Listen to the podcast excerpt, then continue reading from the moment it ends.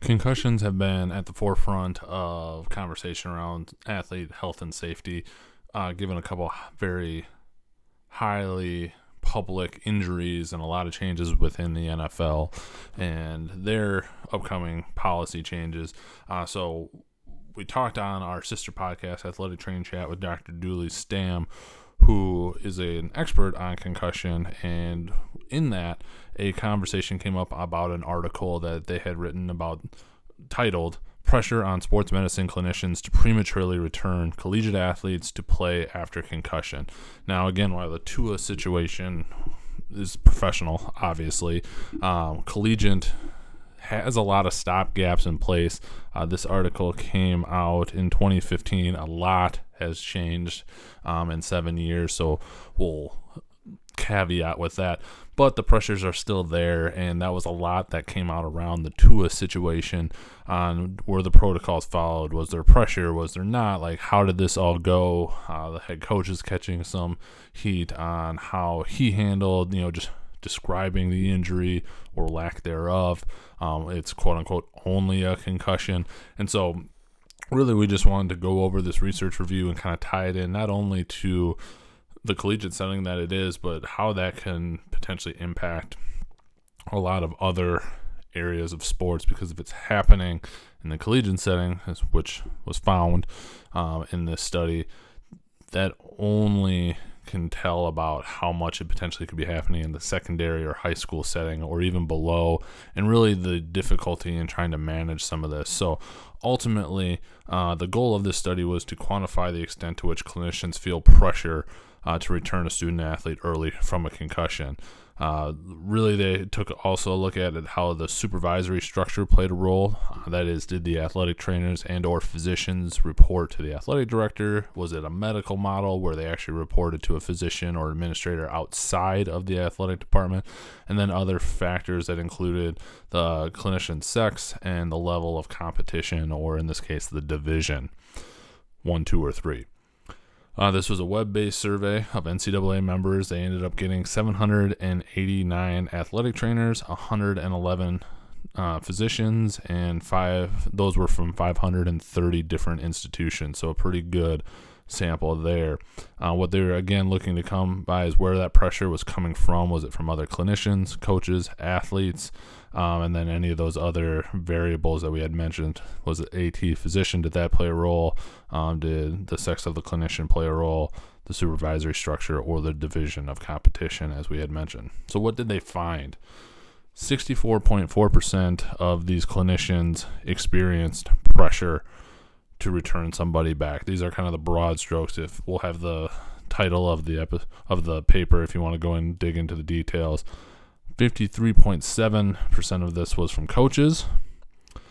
That's concerning. Um, 6.6 was from other clinicians, which I thought was interesting, and it would be really interesting to get more of the dynamics on that. Is it athletic trainers helping pressure physicians to clear?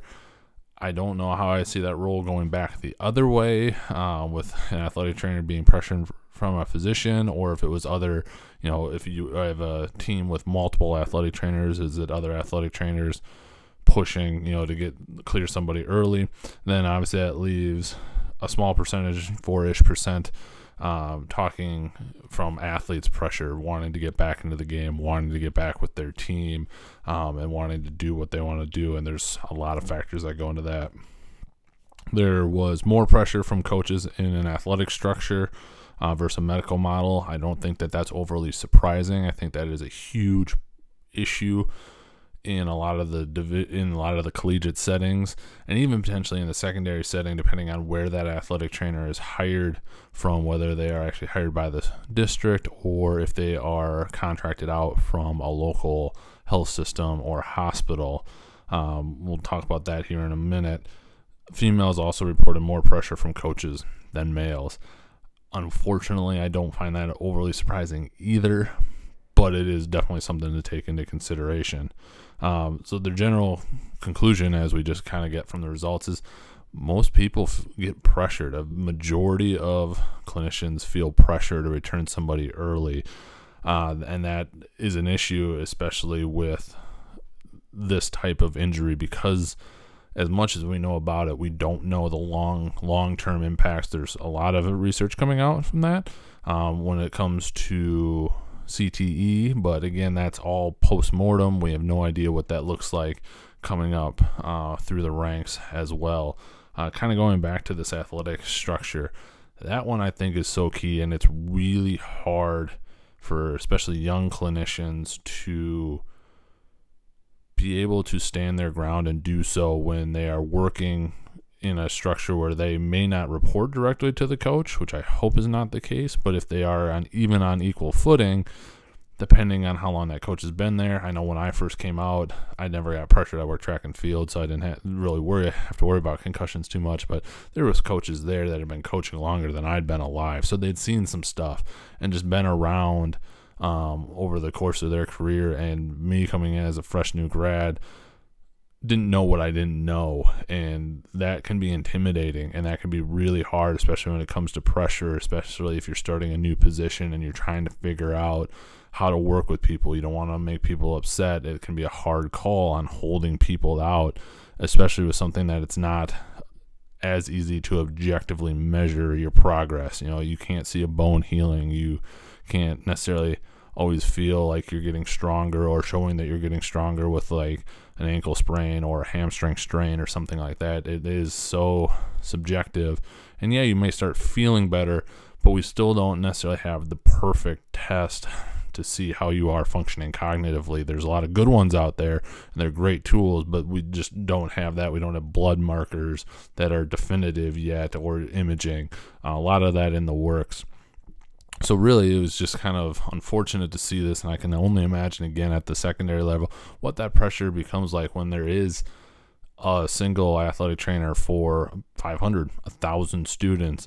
And so, really, knowing that that pressure's out there and making sure that you're helping find someone or if you're in those cases where you have a child or someone that has a concussion to really work with those medical professionals as they are trying to look out for the health and safety of your kid as much as they can and you know give them some grace as they're working through that progress there's protocols put in place for a reason to try and make sure that people are staying safe uh, when they are returning back to their sport. And again, you know, a lot of things we can work through. We can work around ankle injuries, muscle strains, things like that.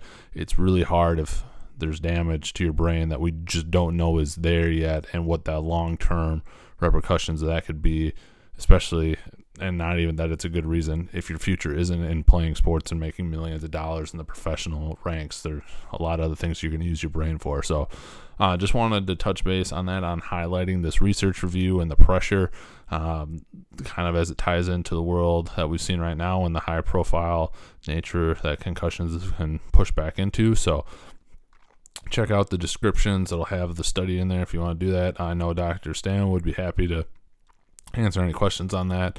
Uh, she's got a great book, The Brain on Youth Sports, that's kind of looking at what we know about how youth brains respond to repetitive hits, and uh, hopefully we'll have better answers in the future. So, thanks for checking this out. We'll be back next week with more stuff from Clinically Pressed.